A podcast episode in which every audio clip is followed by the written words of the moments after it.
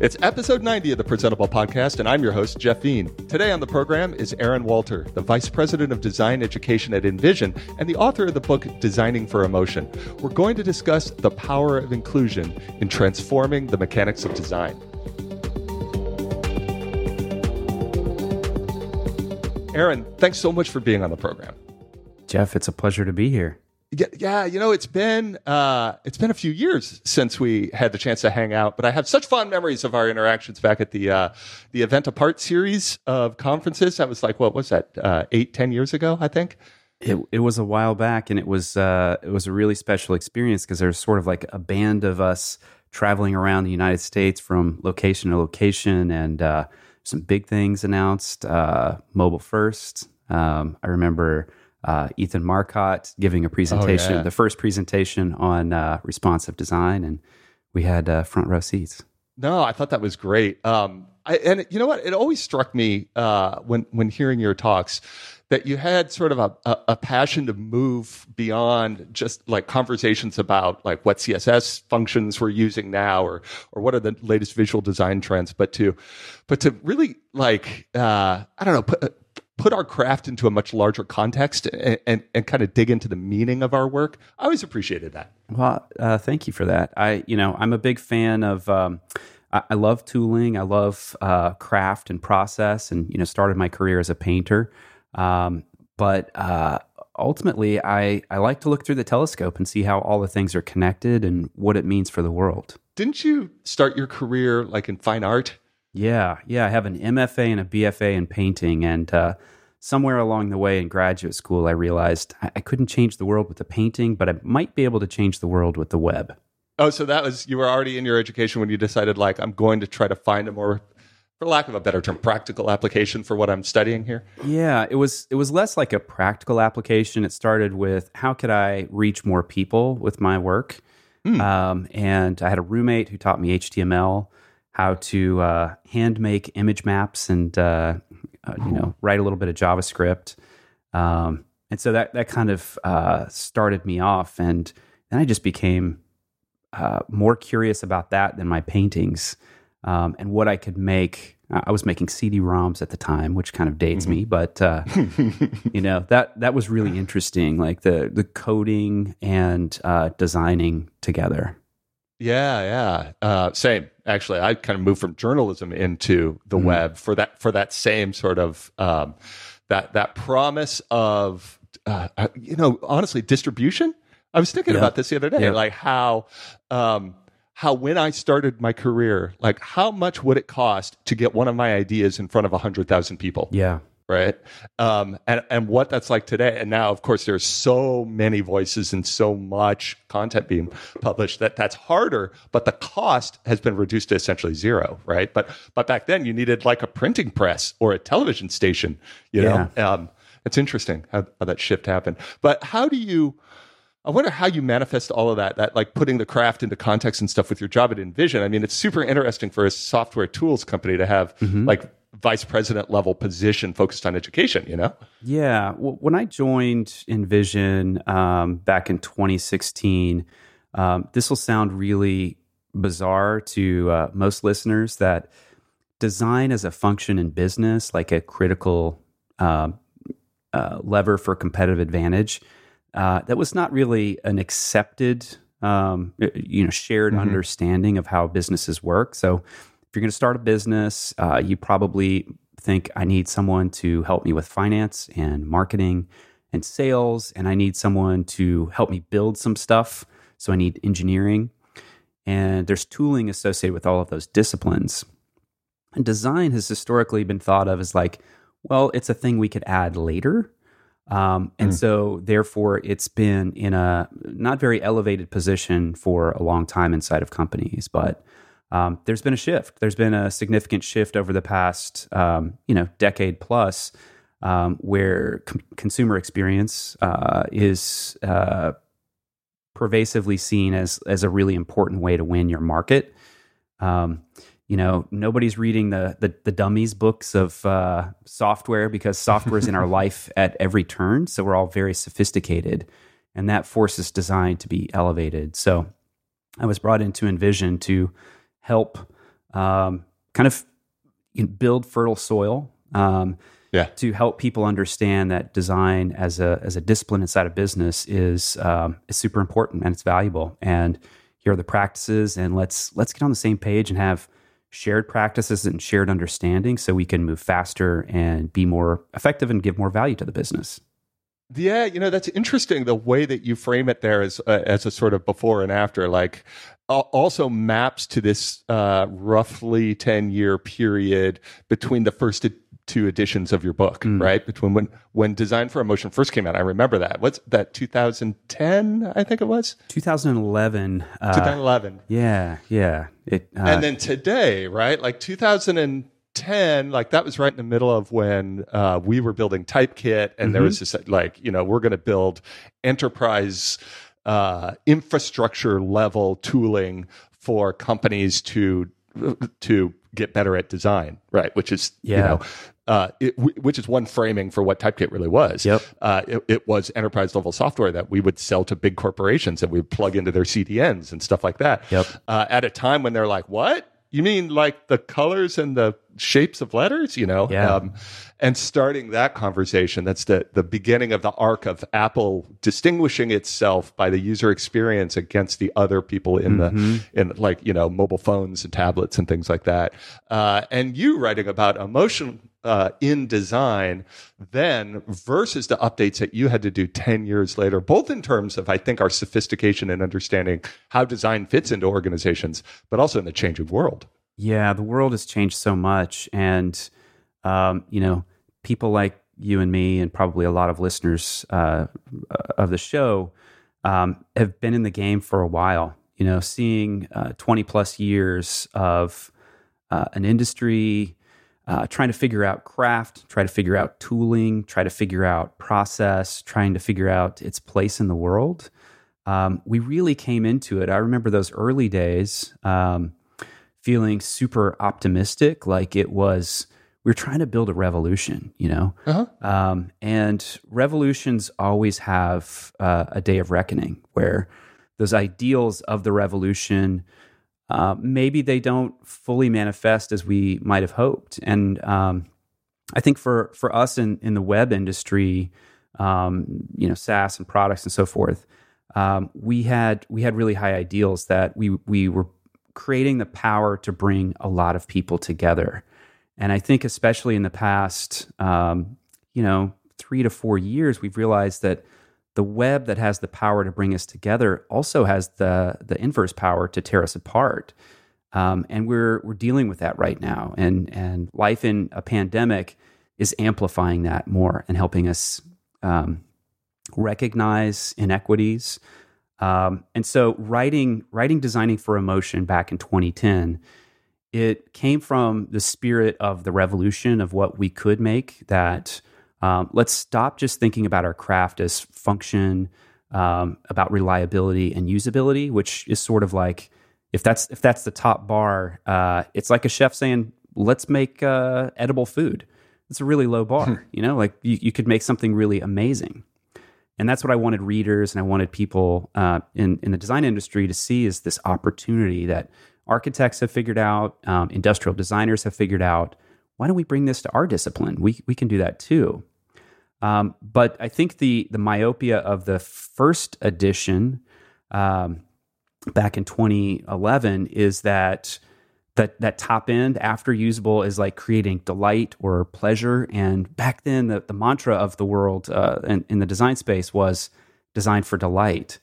Um, but it turns out d- delight is a really narrow piece of our life. You know, if you're if you're designing Disney World, designed for delight, pro- that's a special circumstance that probably makes a lot of sense. But right now, think about um, you know challenges people might have with uh, healthcare, um, feeling um, unincluded in in the world, um, and looking for their place. Um, think about people's uh, sense of lost privacy, mistrust, uh, fear about their financial stability, and what it's like to log into their 401k and see a, a chart that's plummeting downward. Um, there's a full range of emotions that people bring to the products that we're designing. And if we're only designing for delight, I don't think we're we're actually living up to our potential in in the design world.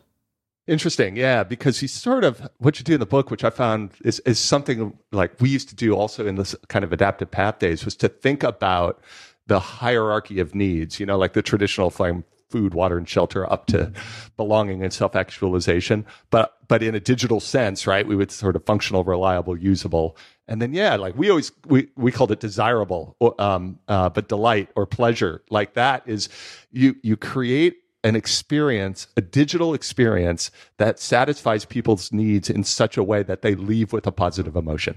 And that was the kind of the pinnacle of what we were doing, mm. right? Uh, and and it is now with retro with, with ten years, twenty years of hindsight, we can see like that was kind of a, a fairly naive view of the world. Mm. That that that getting like simply channeling people into a into a more more and more pleasurable experiences would, as you say, like leave a vast array of experiences out, and those experiences are tied to people's identities and leaves them to feel uh, that they're just not included, frankly, yep. in society. Yeah. You know, we, I think it's fair to say today that without the ability to access all of the world's digital systems, you don't have the ability to function in our society anymore. Like we, technology has become that pervasive that it is basic citizenship, you know, basic healthcare. The mm. bottom of the hierarchy of needs really is like digital connection and and inclusiveness is required for that. Absolutely, yeah, and um, you know, I think that designers uh, I think it's safe to say we, we we come to our work with really good intentions of being inclusive and and bringing people, uh, you know, a, a, better world. Like we want to we want we're in this industry because we feel like we can make something that helps other people.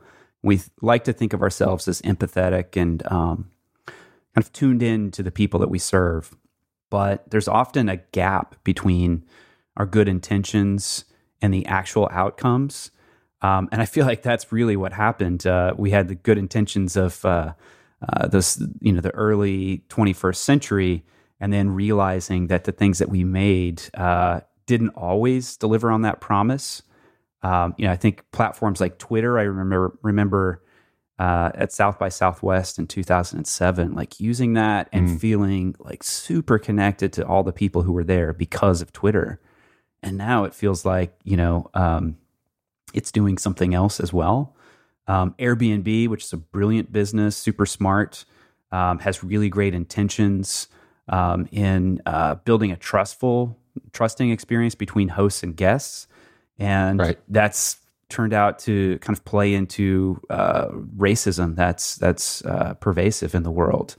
Um, and so they've had to build, they, have taken really thoughtful response to that and built a really cool system that they're going to open source and share with other people to, uh, to try to prevent discrimination. But I think this is something that designers need to um, reconnect with. It's not, it's not a new thing. I think it's been around for a long time, but the, the gap between our good intentions and the actual outcomes within communities um, and being able to follow up and building that into a process what are the outcomes? How did this affect people? And do we need to recalibrate? Mm, mm, yeah. So, I mean, we're recording this episode at a time uh, in America uh, in which uh, there, uh, you know, there's protests like we have never seen before. Yeah, and the realization, I think, for a, a much larger percentage of the American population, is that the inequalities in this that that people are out protesting aren't coming from the fact that there are still racist people in power, but that they're coming from structural flaws in the system where mm-hmm. that level of inequality is baked right in That's and right. intended to keep people that way. Yep. And so one of the things that's striking me here is that you're kind of you're talking about a path towards using design as a catalyst for exposing and perhaps addressing some of those inequalities. Yeah, that's that's the idea. Is um, and I'll be honest, I don't have the answers to uh, mm. you know how we necessarily get there, but I think there are some sure super smart people thinking about this stuff. Uh, you know, I mentioned the team at Airbnb and Benjamin Evans, who's over there. Uh, doing amazing work on a lot of the the trust related things and and thinking about discrimination. Boyuan Gao and Jahan Mantin, um, who run a company called uh, Project Inkblot, have built a really amazing framework um, that's mentioned in the book. Design for diversity is what they call it. But it's like these four key questions that we can ask ourselves in the design process. Um, the first is about that gap, like what are your intentions and what are what's the impact. Um, so that's right. that's a great starting point. Um, that the question of like what's the worst case scenario of what I'm designing, and on whom yeah. who would who would receive that impact. So they've they've got a great framework that if you you know you you Google Project Inkblot, you're going to find that, um, and that's a, a, great starting point.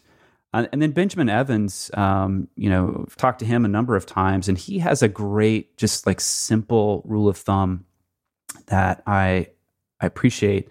It's just like who are we not including? Who are we leaving out? Mm. And that's a that's a question that is so good as a design question to challenge your team about your audience and and your users and try to connect that gap between intent and impact. But it's also good like if you're hiring or building a team, who are we leaving out? Who's not represented here? Because lack of representation in our teams leads to poor decisions, uh, poor decisions where we think we're doing something really great, but we just haven't seen the problem from multiple angles. Um, you know, it, it can even be like a meeting. Who are we leaving out of this meeting or this decision um, to to build a thing for a specific audience? Yeah, wow. So that kind of gets to the core of this this notion of of inclusivity and uh, and by transforming our teams, we can perhaps transform our experiences mm. uh, that our customers or, or, our users are facing. I want to dig into that a little more, but we're going to, take a quick break um, and hear from our friends over at StackBit who are uh, sponsoring this episode. Uh, StackBit offers developers tools that enable inline content editing, live previews of content changes, and sharing of real time previews. Uh, and they can do all of this uh, using Jamstack, which is uh, uh, sort of the underlying framework for their sites. Uh, all of this is, supports the tools that you're probably already using uh, or your develop- the developers you work with already use. Doesn't require code changes, and that's why StackBit is such a great way to to use all of this. That's a uh, that's a dev- it's a development architecture based on client-side JavaScript, reusable APIs, pre-built markup. Uh, StackBit lets content editors make changes and preview how they look uh, right on the page while they're doing it, so you know that their uh, changes, uh, you know how the pages are going to reflow or uh, what impacts they'll have overall on the design of the page without needing to go through publishing and rebuilding and all of that kind of stuff.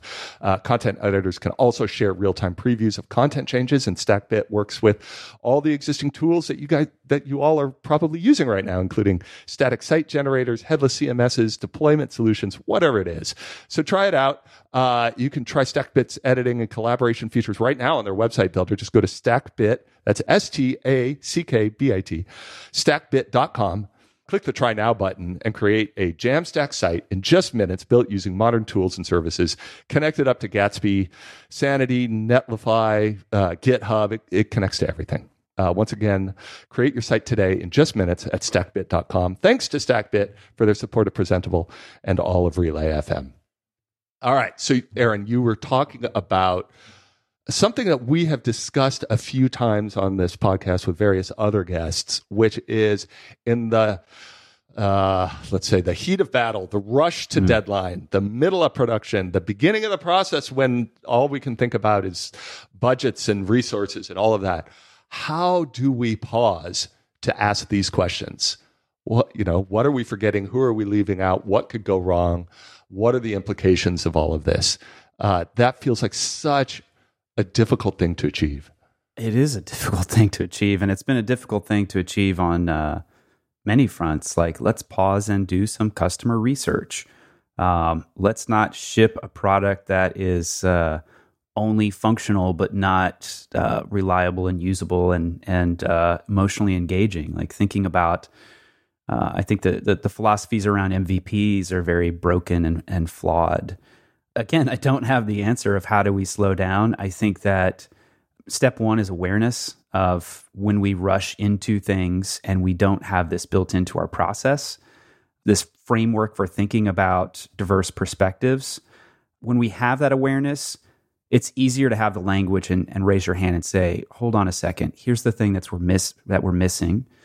Um, and you know, the other thing that we have right now is a lot of bad examples of here's what the worst case scenario is. We don't want to be like that company that just launched this, um, and maybe they were opportunistic or uh, just to try to plug into a thing in an insincere way. Um, mm. Maybe they totally missed the mark and didn't think about large groups that they were leaving out. Um, and it was a PR fiasco, or maybe it just caused their business to miss um, a lot of opportunity because there are a lot of human beings on the planet. And if you're only thinking about a narrow uh, group, um, you know, your business has a lot less potential to succeed. Interesting. So maybe uh, the way I framed it just then as how do we slow down is fundamentally flawed. Coming at it from the different perspective of um, can we afford to get it wrong is much different. And that, to be honest, like as I sit here and think about it, is the argument that we made way back at the beginning of the 21st century. That's right. When we started user experience work and try and and we're out like pitching companies uh, for these research methods. And that's what they would say. Like, we can't afford that. Like, we don't have the time. You want to talk to how many users? You want to do what? Like, we don't have the time. And we would say, just look at the end of the 90s when all those giant companies failed. Like they came crashing down uh, because they were just rushing to market, rushing to market. And all of that investment was squandered. How much of this investment is going to be squandered if you don't do these things that we're proposing? Right? That was our sales pitch. That's and so, right. uh, so maybe I've got the framing of uh, it takes too long.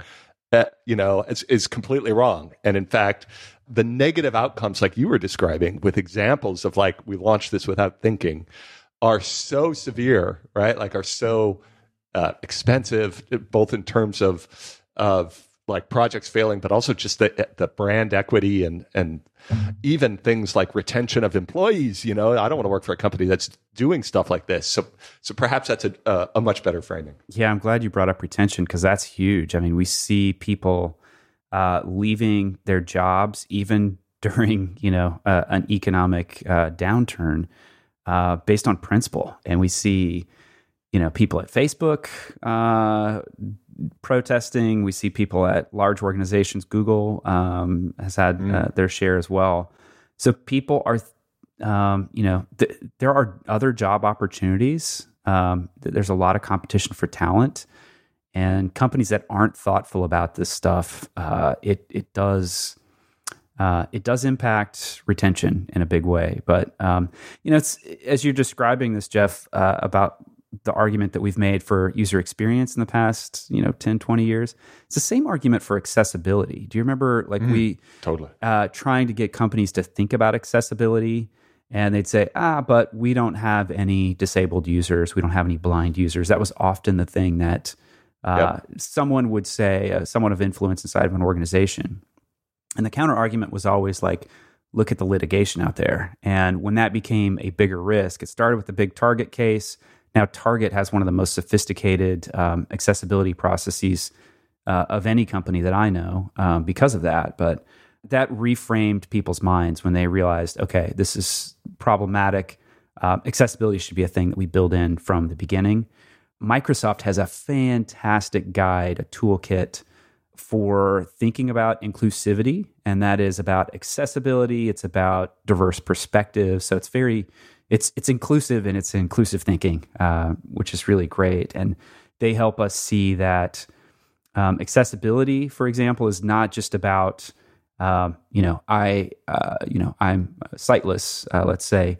Um, but maybe I am in a circumstance, uh, temporary circumstance, like I've, if I had cataract surgery, so it's a temporary thing, or um, I'm un- unable to look at the screen because I've got uh, two percent power and I've, uh, you know, dropped down the the the brightness of my screen. So accessibility is this thing that that serves lots of different um, scenarios and different groups of people.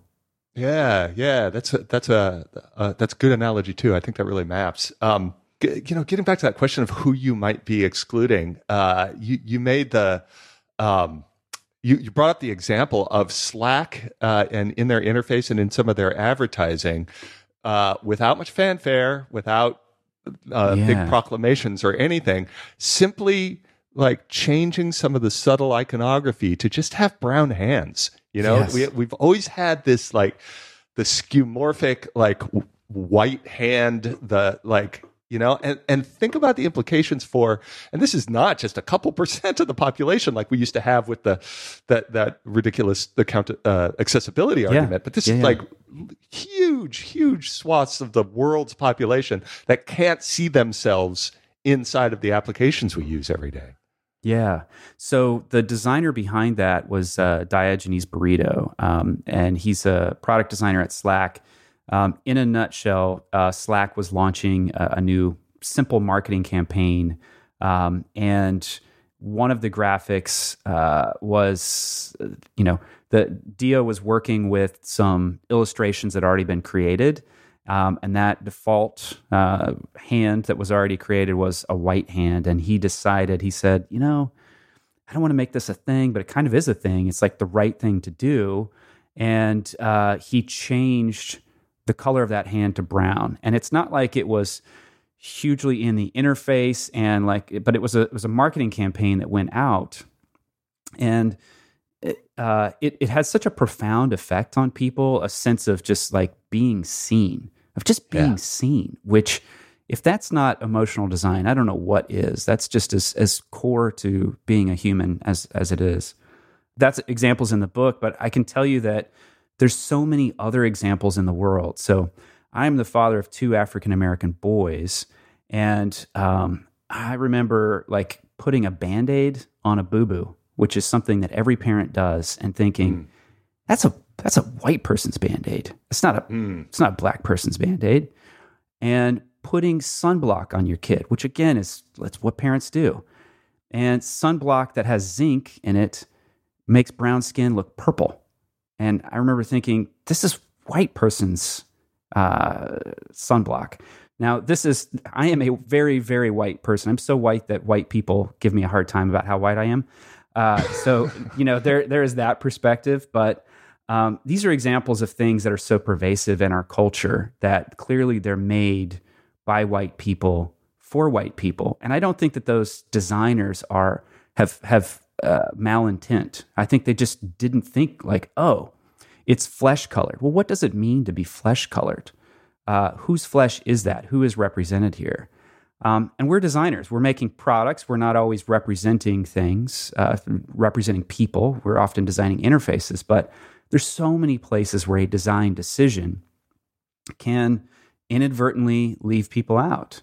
Um, and that's damaging. It's hurtful. It's pervasive. You know, like um, uh, think about some a person of color, and uh, if they wanted to watch a movie with their kids, if they want to read a bedtime story with their kids. Um, if you're a white person who's not thought about race that thoroughly, um, you would probably think like, well, this is fine. There's there's no problem here. But a person of color um, with their kid, you know, it's it's all white people um, represented. My kids, we were playing Candyland the other day, and I said, look, look at all of the faces on the the game board. They're all white faces. What do you think that means? Who designed this? And my six year old said, oh, a white person designed this. I was like, that's right. That's exactly right. Um, so what I'm what I'm excited about in the world, um, the world's upside down right now, and um, I think we all feel a lot of stress, um, and uh, we just feel a lot of heavy emotions. I know I do. That's like every day, all day. Um, but what I'm excited about is, you know, people seeing, people's eyes opening up. Just like let's see each other, let's recognize each other, and um, let's just make space for each other. Let's let's make space for each other in our personal lives. Let's make space for each other in our professional lives.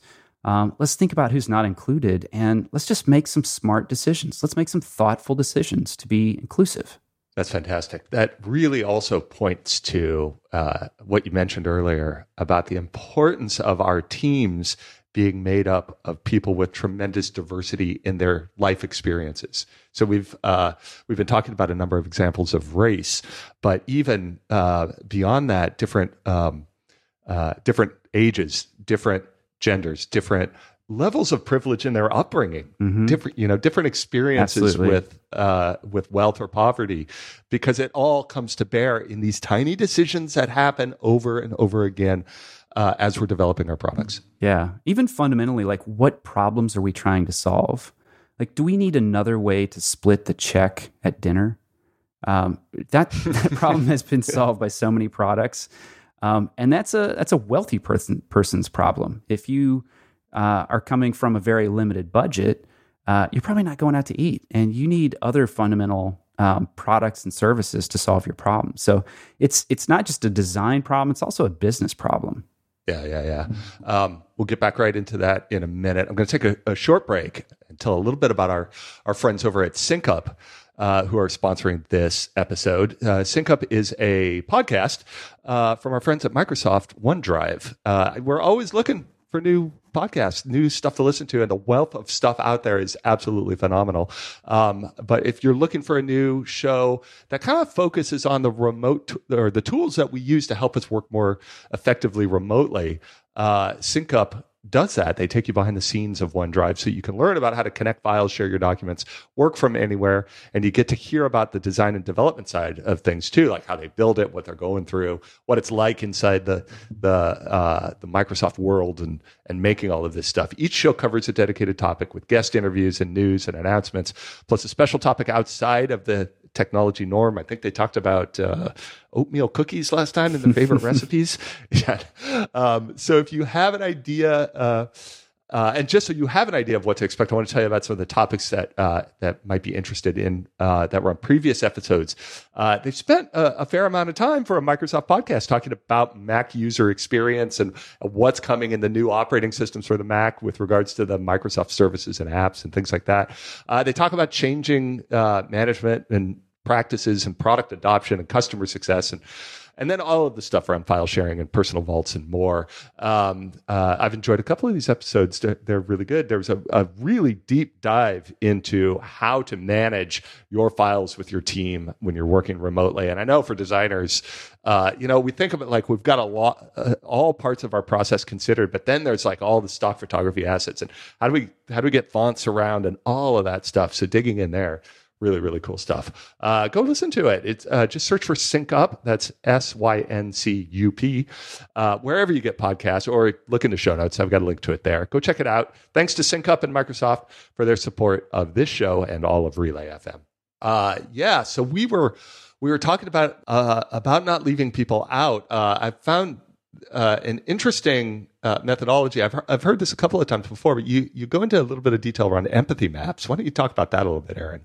Yeah, empathy maps are a, a, a fun and interesting tool um, where you can start to put yourself in in the the place of your customer, and you know think about what they see in the world, what they hear, what they're thinking, what their pains are, what they hope to gain, and mapping that stuff starts to give you some sense of like, okay, uh, I see these behaviors uh, they're going here, they're doing this, but what motivates them? That's really the intention of an empathy map is to try to get um, at the the motivations behind behavior.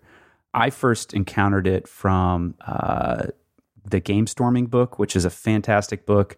Uh, Dave Gray, Sunni Brown. I'm blanking on oh, the third author's name, unfortunately, but uh, it's a great book, and it's just a collection of, of uh, very practical, tactical design practices to help you solve problems. Um, but empathy maps, when you're talking to customers, and um, it gets you in the habit of um, thinking from their perspective. What what are they taking in from other places, and it can help you um, consider what questions to ask to to get into that mental space. Um, and it's a simple practice. Uh, you basically draw a person in the middle and you divide it up. Um, if you Google empathy map, you'll find a million templates out there, and uh, it's a yeah. really, really simple design practice. It sounds like something that has to come over some, uh, or has to come after a fair amount of qualitative research of some sort, some right because we can't just sit in yeah. a room and guess what people are going to be right. thinking, right? That's yeah. a, that's an interesting like it may be just as effective as a process to to work with a team to see like we don't know any of this. yeah, you know, like to really uncover our gaps in understanding of who we're trying to provide uh, uh, product or services for. So that's really absolutely. interesting. Yeah, and uh, you can even do that qualitative research remotely. I know that's uh, a, a very popular topic of conversation right now. Is how do we do research remotely? But um, when I used to lead uh, the design team at Mailchimp, we would do um, monthly calls with uh, customers, people who had just bought or people who had just left. Um, and we would listen for that emotion. Like, where did they kind of switch over? Where did the tone of their voice change? Or a four letter word. When they drop a four letter word in the conversation, you know that's an emotional point. Uh, so, what are they seeing? What are they thinking? What are they doing? Pains and gains. And you can start to map that experience over. Yeah, yeah, that's interesting. It, yeah, and and also qualitative research remotely. It's it's interesting. I just spent the last three or four months uh, involved in a very big research project. We did about 50 hours of interviewing, and wow, um, yeah, no, it was it was substantial. We're we're really trying to. So I'm doing that in the context of uh, the the entrepreneurial experience, the mm. founder that founder journey, um, uh, with a specific angle of looking at the inequalities in the world right now when it comes to entrepreneurialism and the the gross imbalance of where dollars go based on again you know, race and, and gender and things like that. Sounds amazing. Uh, oh, I'm sure I'll talk about it a lot as we get through to the end of the research here on the podcast. Uh, but it was, it was a really, really powerful experience. Uh, and, and is, we're right in the middle of the kind of the end phase of interpreting the research. But yeah, like uh, we had a team of six or seven researchers, uh, and uh, doing that sort of deep listening sessions with uh, with a bunch of people that had been through the experience, but they did it all remotely, all over Zoom. The multi-day sessions afterwards with the whiteboard and the uh, and the post-it notes everywhere, looking for the themes and the patterns, like that all happened in a combination of a uh, Excel sheet and a and a uh, product called Mural, which is really just like a yep. like a sticky note app that we could all use in real time. Like uh, it works it works and and and in many ways i felt like by being remote we could keep momentum going even faster than trying to find times to all get together and mm. um, and we just i was really really impressed with the efficacy of it all um, and really surprised by it after so many years of assumptions about the the importance of being in the room with somebody yeah so, it's always great to question question your assumptions yes it is especially as you get older Um, so let me just uh, touch on one other thing. You talk about uh, when you talk about designing for emotion. Uh, you point out that you're really designing for moments, right? There's hmm. clearly mm. an overarching, like more inclusivity, bigger questions that we should ask about mm-hmm. the entire project and process. But then there are these moments, like uh, this wonderful example you give of like the Intuit doing tax returns. Mm yeah, the the idea of a moment, um, you know, it, it feels like if you're designing for emotion, it feels big, nebulous, uh, pervasive of a of you know in a product. And um, in terms of like collaborating with engineers and product managers and product owners, if you are trying to make the pitch that emotional design should be everywhere, that's a, a tougher thing to to collaborate on. But um, you know, it's easier to solve a big problem if you cut it into small pieces. And thinking about the customer journey where there's peaks and valleys, like really good times where the customer feels empowered and confident or um, good about what they're doing and with your product, and then points where it's really low and terrible. Um, if you can map that, that helps you start to think about okay, what can we do in this moment um, to make that better? So the TurboTax example that you brought up, which is a, a very popular tax kind of do your own taxes type of software. Uh, there's a question in the United States uh, U.S. Uh, tax filing process that asks uh, if anything has changed in the past year. Has anyone passed away um, in this this uh, tax filing? And uh, if you say yes, there's just a simple little message that comes on the screen that acknowledges the the person who's filing their taxes. It acknowledges their loss, and that's it's not a it's not a very complicated thing. It's not a significant design decision. It's actually just a piece of copy. But what's yeah. great about it is, especially when you're designing the flow of filing your taxes, it's pretty easy to just focus on like how can I make the forms really quick and efficient? How can I make the language short so this can be fast and you want to get out on the other side? But to just pause for a minute and think about what are the emotional implications of that that response and how might that person be feeling? Filing your taxes is a functional, painful thing, but it also might be painful because uh, it it's a way it's it's it's a moment where you stop and look back on the year and what happened in that year, um, yeah. and that might be really heavy. Um, and TurboTax has has uh, you know the, the, the design team has gotten such profound responses from their customers um, who've said, you know, I, I, really appreciated that you just acknowledged that loss. Um, that really meant a lot to me. Um, so that's an example of a small thing that can be done. Um, there's so many other types of moments that we can create, and there's some research that's been uh, done around where we position those moments. If that's uh, you know at uh, a peak or a valley, or what point in the customer journey the uh, Daniel Kahneman, um, researcher, listeners may have uh, seen him on TED or read his book Thinking Fast and Slow. He and yeah, um, a fellow researcher did a, a, big study on colonoscopies and um, discovered basically like this is a really painful, unpleasant experience. But if the last um, minute, couple minutes of the procedure um, were not painful, like if you could adjust your process to make that not painful, the remembering mind does not think of that experience as negatively. So, thinking about the customer journey and that last piece of the customer journey, if that if that can be less painful or even you know uh, emotionally engaging in one way or another, doesn't necessarily have to be a delight thing. Could be something else um, that shapes the remembering self um, and the perceptions of your product and brand. This might be the first time that we've used colonoscopies as a design example. Didn't so see that one that. coming, did you?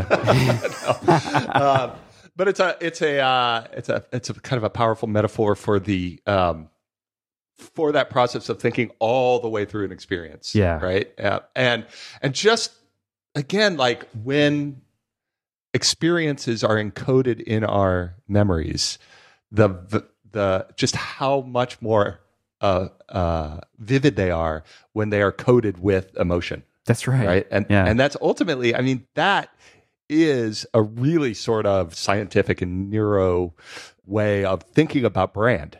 That's exactly like the right. Emotional experience we have help, right helps encode good feelings along with the service that we provide. Yeah. Um, or some sense of empathy or you know something like that it would and again back to the diversity of the team it could have been uh, highly likely that a, a, small team working on that part of the project at Intuit uh, ne- would not have somebody on the team that had ever experienced a loss of a, right. of a loved one like if it's a really never would have team. occurred yeah, like it would have been very simple to be like, well, we need to collect whether or not there's been a deceased person in the past year. If so, what's the date? Okay, what's step four? You know, mm-hmm. or whatever. And that's it. Just go right past it without like, oh, you know, the, the weight of having to type that in and having all those emotions, uh, surface while we're doing that. Mm. So, um, Wow, Aaron, this has been a fantastic conversation. Um, the book is design, uh, designing for emotion, second edition. Uh, it's available at the uh, Book Apart website. I'll put a link down in the show notes. I noticed that uh, there was a sample chapter available there, so go check it out, get a sense for it. Where else? Where else can we learn more about what you're up to? Um, you can uh, encourage people to check out the Design Better podcast. I co-host with uh, Eli Woolery and uh, have some oh, really oh, yeah. interesting conversations and guests. Uh, Seth Godin, um, Debbie Millman, John Maeda, uh, lots of interesting folks. David Kelley. Um, so check that out. Um, and you could learn more at uh, aaronwalter.com. Uh, and you're also Aaron, A A R R O N, on Twitter. So they should follow you there too. That's right. My dad misspelled my name at the hospital. So I've got uh, two A's and two R's. Are you serious? Oh, serious. that's great. I like it. It's distinctive. Yeah. It's perfect. Yeah. Uh, this is great. I'll put links to all the stuff we just talked about, as well as a lot of the resources that you had mentioned while we were uh, while we were chatting. I'll put all of that in the in the show notes. Go check that out uh, and go get a copy of this book. Aaron, thanks so much for being on the show. Jeff, it's great to catch up with you. And that's another episode of Presentable. Hey, got any questions? You can email us at hello at presentable.fm or get in touch via Twitter by following Presentable FM. We hope you've really enjoyed the show, and if you do, could you take a moment and give us a rating on iTunes? It really helps, and we'd really appreciate it. Thanks for listening, and until next time, I'm Jeffrey Veen, and this was Presentable.